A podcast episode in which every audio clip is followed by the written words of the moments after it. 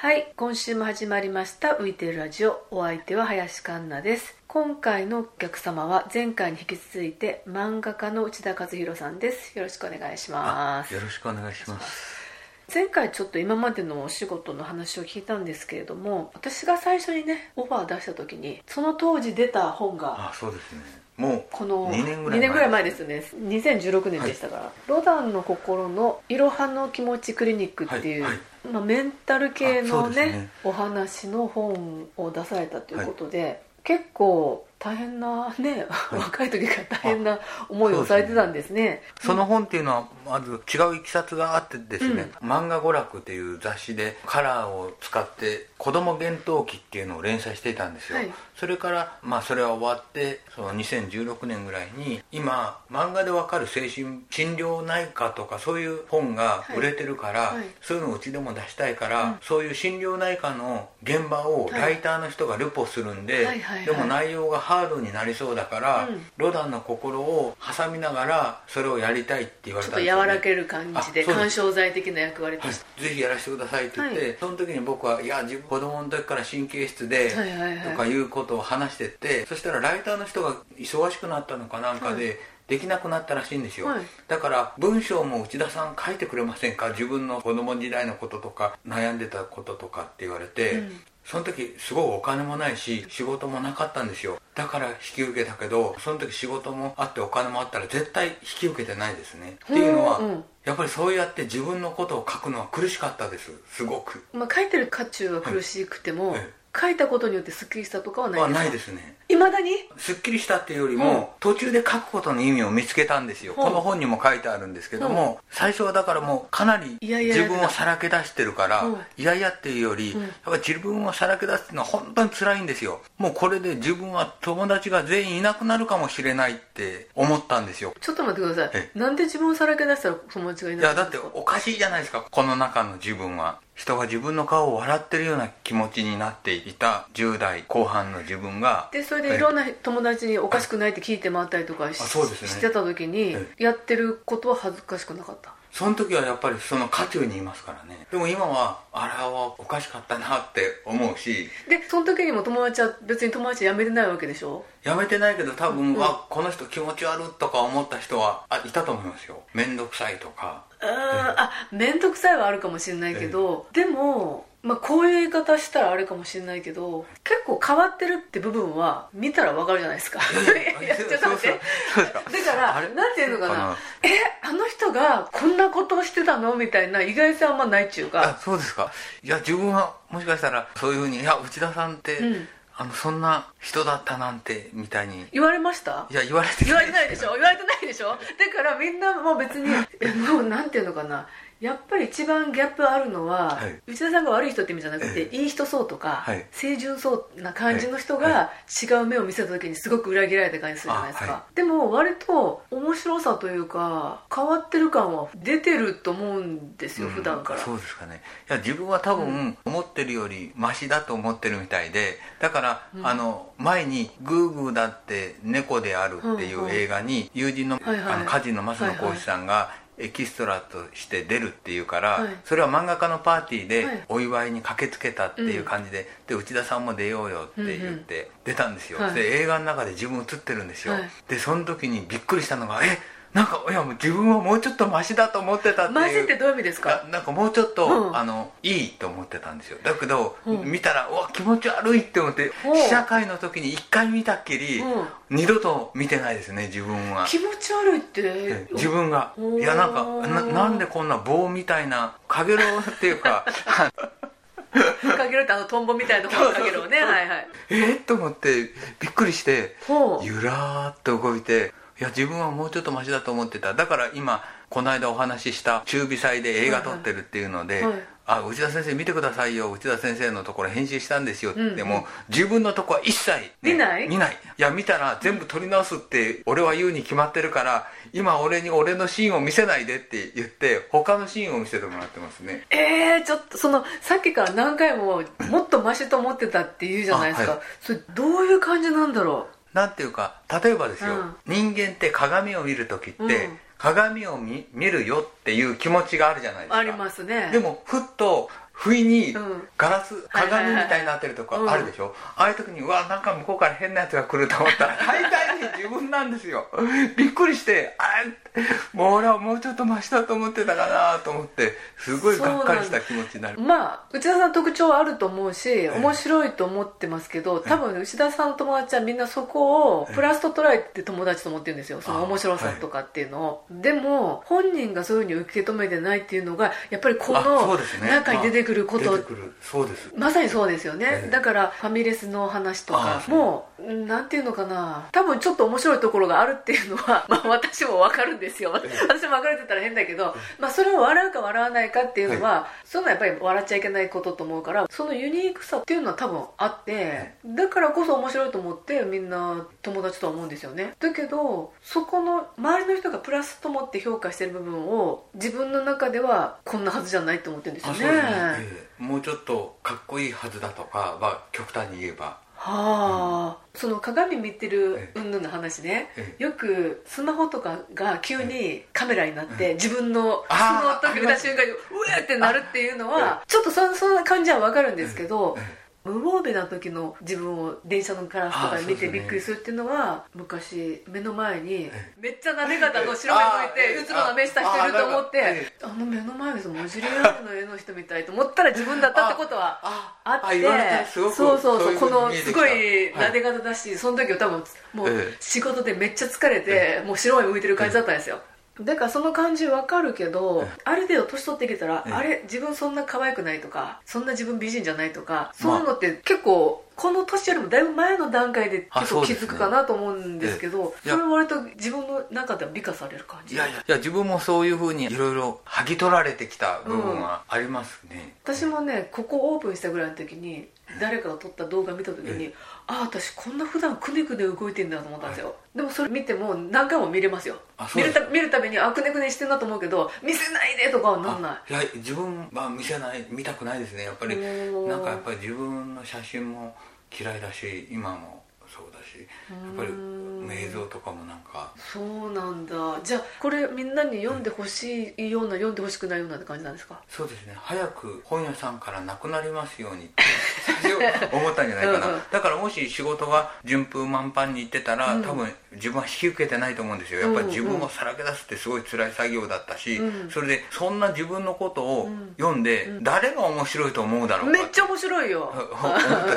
その時にうん。ちょうどラジオ深夜便で、うんカフカの「絶望名言集」っていう本を柏木弘樹さんっていう方がうん。書かれていて、うん。それは作家のカフカの結構絶望的発言をいっぱい残してるんですよ、うん。それについて解説を加えながらっていう本を出されていてそその人がラジオ深夜便でいろいろお話をされていたのを見て、これを書いてる時に自分もちょうど自分は25歳の本当にもう落ち込んでた時にあまりそういう言葉っていうかそういう状態っていうのは一般化されてなかったんですけど多分うつ状態だったと思うんですよ、はいはい。その時に2本の映画をものすごく何度も何度も見てたんですよ、うんうん。一つは水谷豊さんが大好きだっていうのもあって「青春の殺人者」っていう、あーはい。あのちょっともうね怖い。わ、かります、うん。もう怖い。あれでしょ？え市原悦子出てるやつ？あそうですそうねです。はいはいで中上健二の原作で、うん。長谷川和彦監督の、はいはい。それともう一つは「鬼火」っていう、うんはいルイマル監督の、これも書いてましたけどね、うん。そうなんと自殺うつ病の人が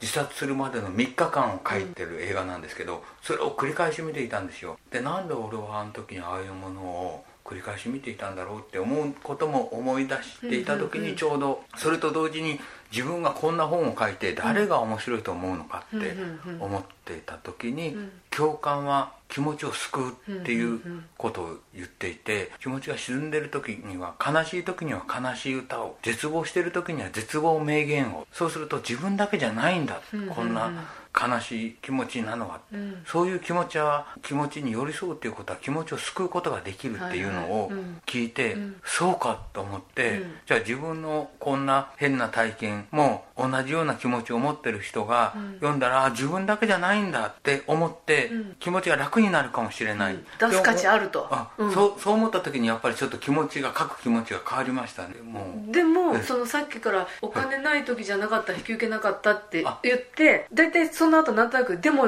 今はやってよかったと思うんですっていう言葉をなんとなく期待しちゃうんだけど、はい、それはやっぱ思ってない。思ってないっていうかそうん、それがあまりにも本が売れなかったし、うん、それで本屋さんに見に行ったら、ペットの病気のコーナーがあったんですよ、だからこのタイトルと絵を見て、なるほどあこれは犬の病気の本だなって思ったんでしょうね。なんかあ違うのにと思ってすごい悲しかったですね、自分はこんだけさらけ出したんだから、もうちょっと売れてくれればいいのに。売れるっていうかいろんな人に読んでもらえればと思ったのに、結局増刷は一度もかからずに、幸い絶版に今はなってないんですけど、さらけ出すまではやっぱり怖いっていうか気持ちは分かるんですよ、はい、でも一旦さらけ出したらもう怖いものなんかないっていう感じにはなんなかったんですか？あちょっとちょっとなってますね。ちょっとなりました。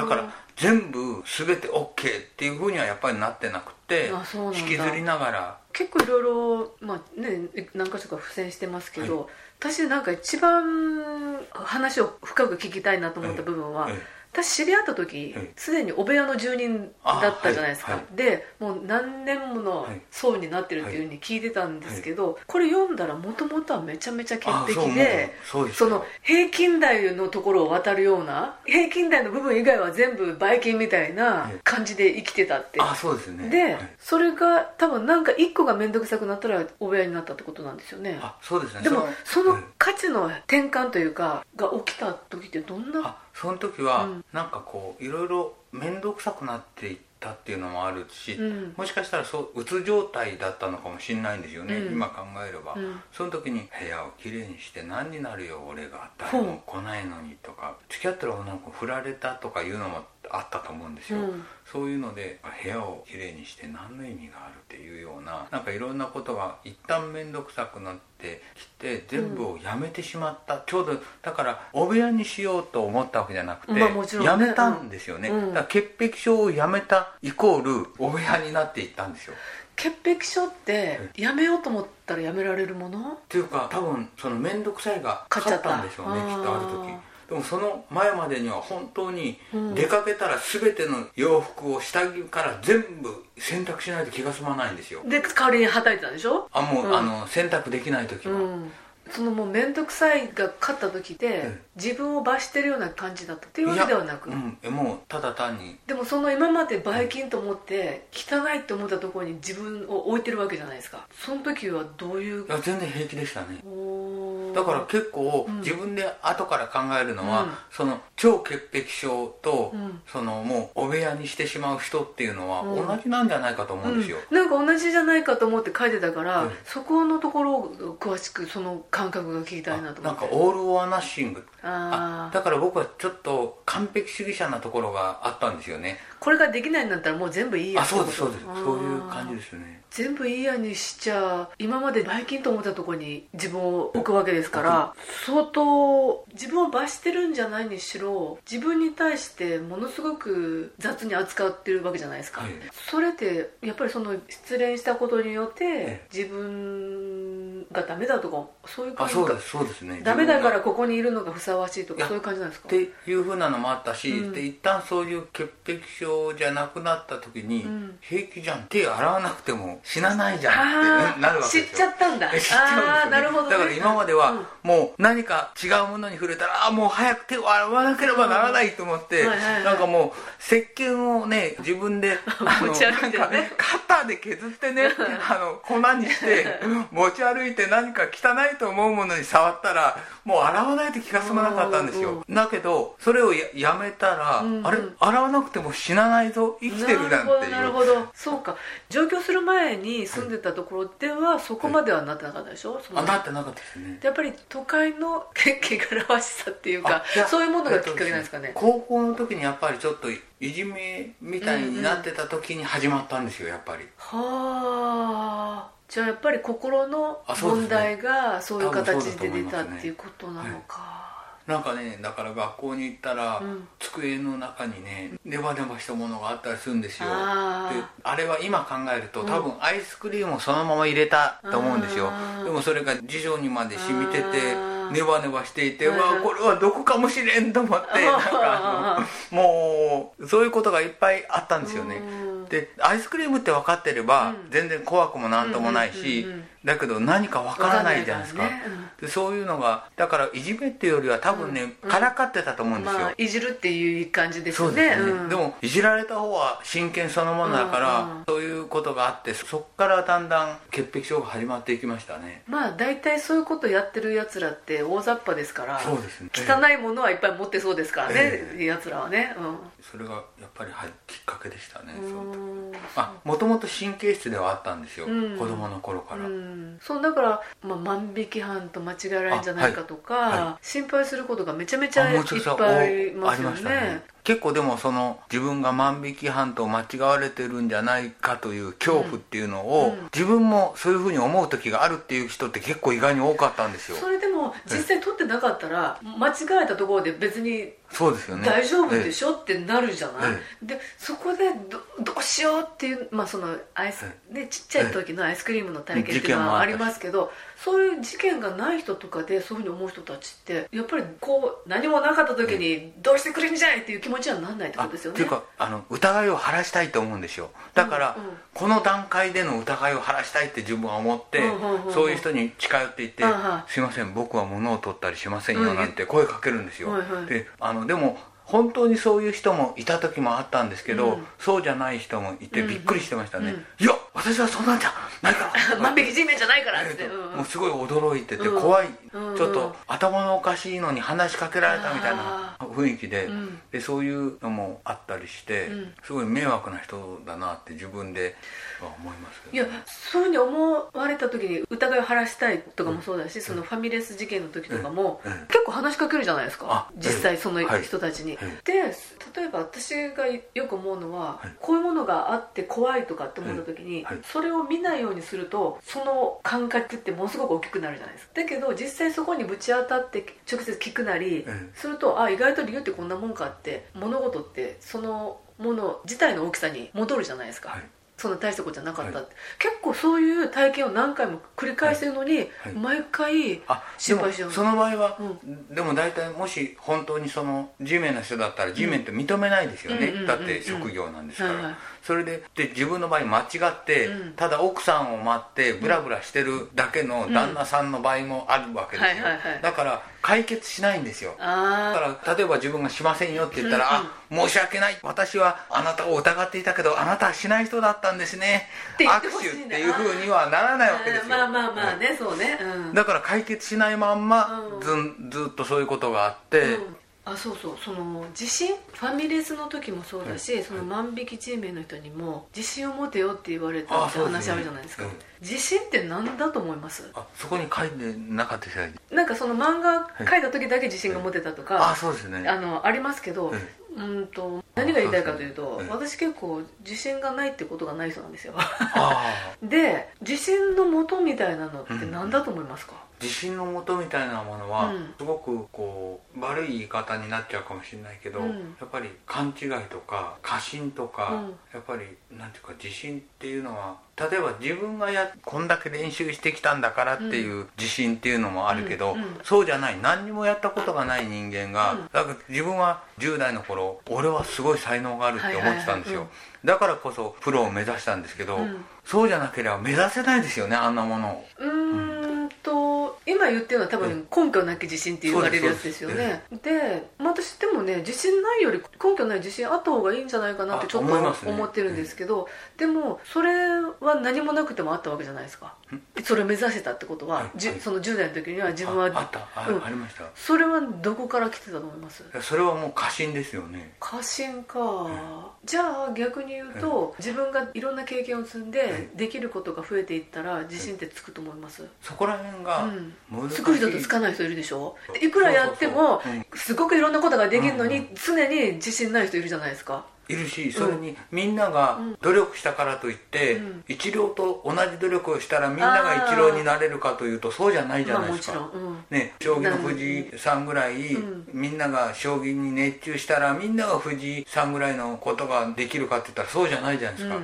やっぱりそういうふうなところはありますよね、だから同じ練習量をすれば同じ時間漫画に費やせば必ず同じ結果が出るかっていうと全然そうじゃないですよね、結果なくても自信ある人と結果あるのに自信ない人いるじゃないですか。ああいますね。その自信ってどういうふうに思ってるかなっていう。まああの私はね、えまあ私の話してもいいのかしら、はい。私はね本当に読んで字のごとく、はい。自分を信じる力と思ってるんです。で自分を信じる力があったら今の実力はなくても、ん。未来の自分はできるはずだっていうことを信じればいいこと言いますよね。自信ってあると思うんですよ、はい。で多分私はそれでやってきたと思うんですよね、だから過信とかって、うん。その状況自分の今実力ないなっていうのは現状認識ですよね、はい。でも現状認識で今できてないことと未来にできるかもしれないってことは、今できないけど未来にできる可能性あるじゃないですか、うん。未来にできない可能性もあるけど、えでも自分はできるって信じることが自信かなと思ってるんですよね。でもそれをやるためには、うん。なんか何にもないのに、うん。だから若い時のその根拠なき自信とはは別と考えればやっぱりその自信を自分を信じれるほどものをやっとかんと自分は信じれないですよねそれがだからそんなにできてなかった時から信じてました。です でもそれまだでも若い時ですよねきっと。若い時もだしし今も。あそうなんだ。から、ええ今でもやりたいことをやれるまではい。頑張ったら多分できるなと思ってる、あでもそれは経験もあるんでしょうね。今までそうなってきたっていう、まあ今となってはそうなんだけどでも若い時からそうやってこれたっていうのはずっとそう思ったからなんですよ。でもそれってすごく大事ですよね。力になるっていうか。ただそれは私どこでむそうふうになったのかなっていつも思うんですよ。その自信がないとかいう人を見る時に、はいなんで私が自信がある、まあ、自信があるって言ったら言い方する時にすごく自信過剰みたいな風に聞こえちゃうけど自信過剰ではないけどでもやっ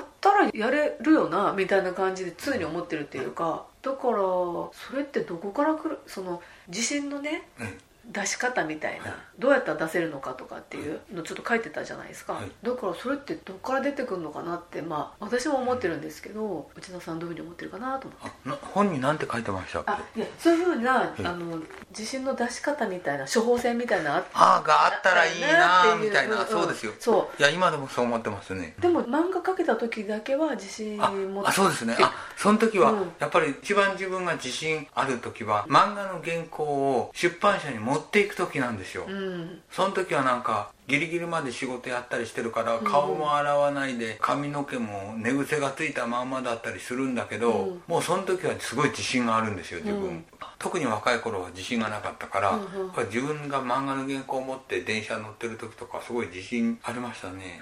それってどこから出てきたと思います？やっぱり自分はこの漫画を書き上げたっていう達成感？達成感っていうかそれを書いたっていうことでちゃんとやってるわけじゃないですか、うん。漫画をハードなケースに入れるじゃないですか、はいはいはいデザインはいはい入れるような、うんうんあれに入ってるわけですよ自分が書いたものが、はいもしその中が空っぽだったらやっぱり出版社に行って「すいませんできませんでした」なんて言ったらもう自信ないけど、うん。あの自分が頑張ったのが入ってるわけでしょ、うん。で届ける時とか自信ありましたね。ということははい。自信というものは結果ってことですか？あそうです。自分の中では結果っていうより、うん。自信を持てるだけやってきた成果やってきたことっていうのがうん。ある、でもそれ渡しちゃった後空っぽになるんですよケースは、うんうん。だから帰りは自信がまたなくなってるという。そこが不思議なんですよ。だってやってきたってことはあの過去から今までの自分では消えてないわけじゃないですあか聞いてないんですけど。消えてないのにえそこでまたなくなるっていうのがよくわかんない。持ってないから。だからあのうん漫画原稿そのものが自信なんですよ。もう物理的なものが。物理的な。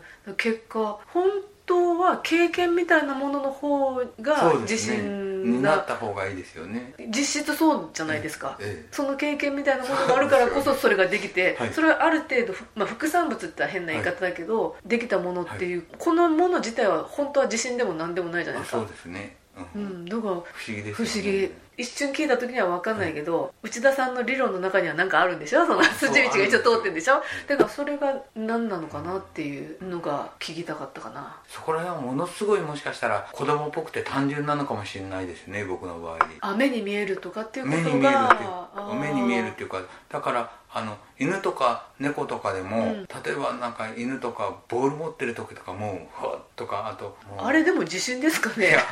楽しいとかじゃないのかな？なんかね、ほら買い物してる時とか、うん。わあ偉いわねとか、うん。お利口ねとか言われるともう分かるんでしょうね、うん。なんかもうこうもうちょっと違うんですよ、う。ん得意げな感じ。になって、でもそうじゃない時っていうのは、うん。何も言われないと、うん、そういうのがなくなると赤ちゃんっていうかちょっとすごいちっちゃい子とか、うん。なんか自分が手に人形とか持ってると、うん。それをこう見せてくるんですよ、ここれを見ようみたいな感じで、で「わあいいね」とか言うとなんかすごい嬉しそうになる、うん。ああいう感じなのかなと。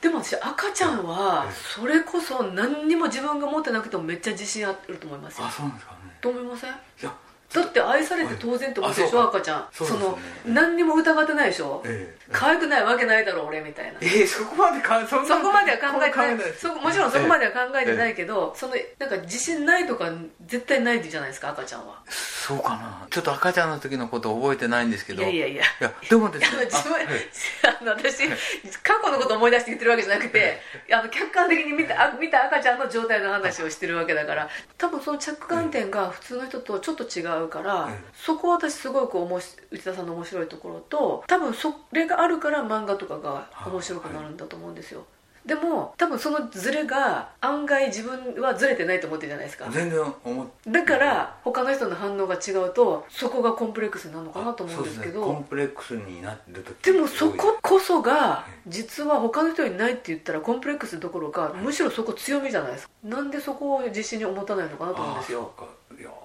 そうですねなんか、うん、その違い一番最初のデビューの時に、はい。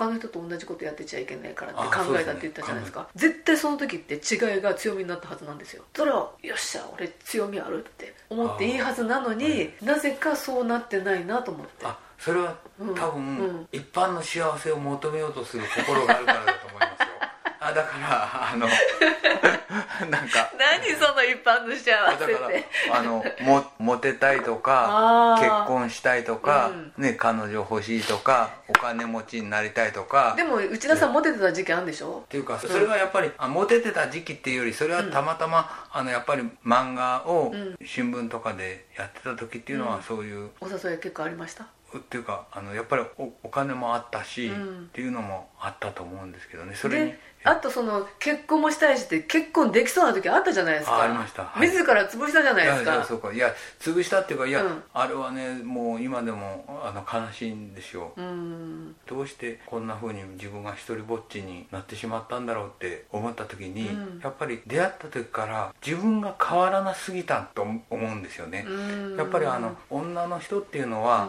うん。あこの人と一緒にやっていきたいと思ってくれたとしたら、うんこういうふうにしようこういうふうにしよう一緒にや頑張っていこうねって思うところに、自分はずっと同じ場所にいて今が楽しければいいみたいな感覚だったんじゃないかな。うん。だから女の人はこそ一緒にやっていこうその幸せになろうって思ってどんどんどんどん階段を上っていくのに僕はいくら経っても一番下の段にいる感じだったんじゃないかなって今は思いますね。うん細かいことは私もね何があったかはよく知らないけど部屋片付けたのね。そうですね。ね全て。うん、でもなんかもう悲しいですけどね。まあね。まあ一般的な幸せえ。を求めるがゆえにそこに当てはまんない自分のことをああそうです。ダメだって思っちゃうってことなんですよねその。もしあの環奈さんの言う通り僕がそういうふうな変わり者だったとししたら、うん。変わり者のくせに、まだ家庭の話するんだ。え えいや変わり者のくせに、うなんか癖にとは思わないですよ。変わり者だからこそって思ってますけど。求めるものがうん。普通すぎるっていうか、なんかちょっとそこら辺の矛盾とかがあるのかもしれないですようね、ん。でもそっちの方が好きなんですか？やっぱり。うん。どっちですか？普通。あっていうか、うん。あのどうなんだろうな。普通が本当はすごい好きだったらいいと思うんですよ。でも普通になんなきゃいけないと思って普通にしようと思ったらそれはすごい不幸なことと思いますよね、あそこら辺が分かんないですよね。そうなんだ。なんか こんな感じだけど 結構なお時間になりましたので。なんか言い残したことあります？あちょっと気持ちがなんか風船がしょぼんだみたいになっちゃいましたね最後の方まあだから私そのいろんな人を見ててね、はい。自信がなかったりとか自分を卑下してる人を見た時に、はい。はい外側にある大きなマジョリティのこうあるべきみたいなものはい。に無理やりはい。自分を押し込めようとすると、はまんない人って絶対出てくるわけじゃないですか、でもはまんないからこそ面白いのに、うんそこで悩んでるのってすごいもったいないなっていかですよね。えっていうかむしろ美味しいじゃんって思ってるから、だからなんか内田さんめちゃめちゃ人生美味しいはずなのにってあ思うんですけどね、まだ顔が暗いですけどでも無理やり終わります。あはい。はい。どうもありがとうございました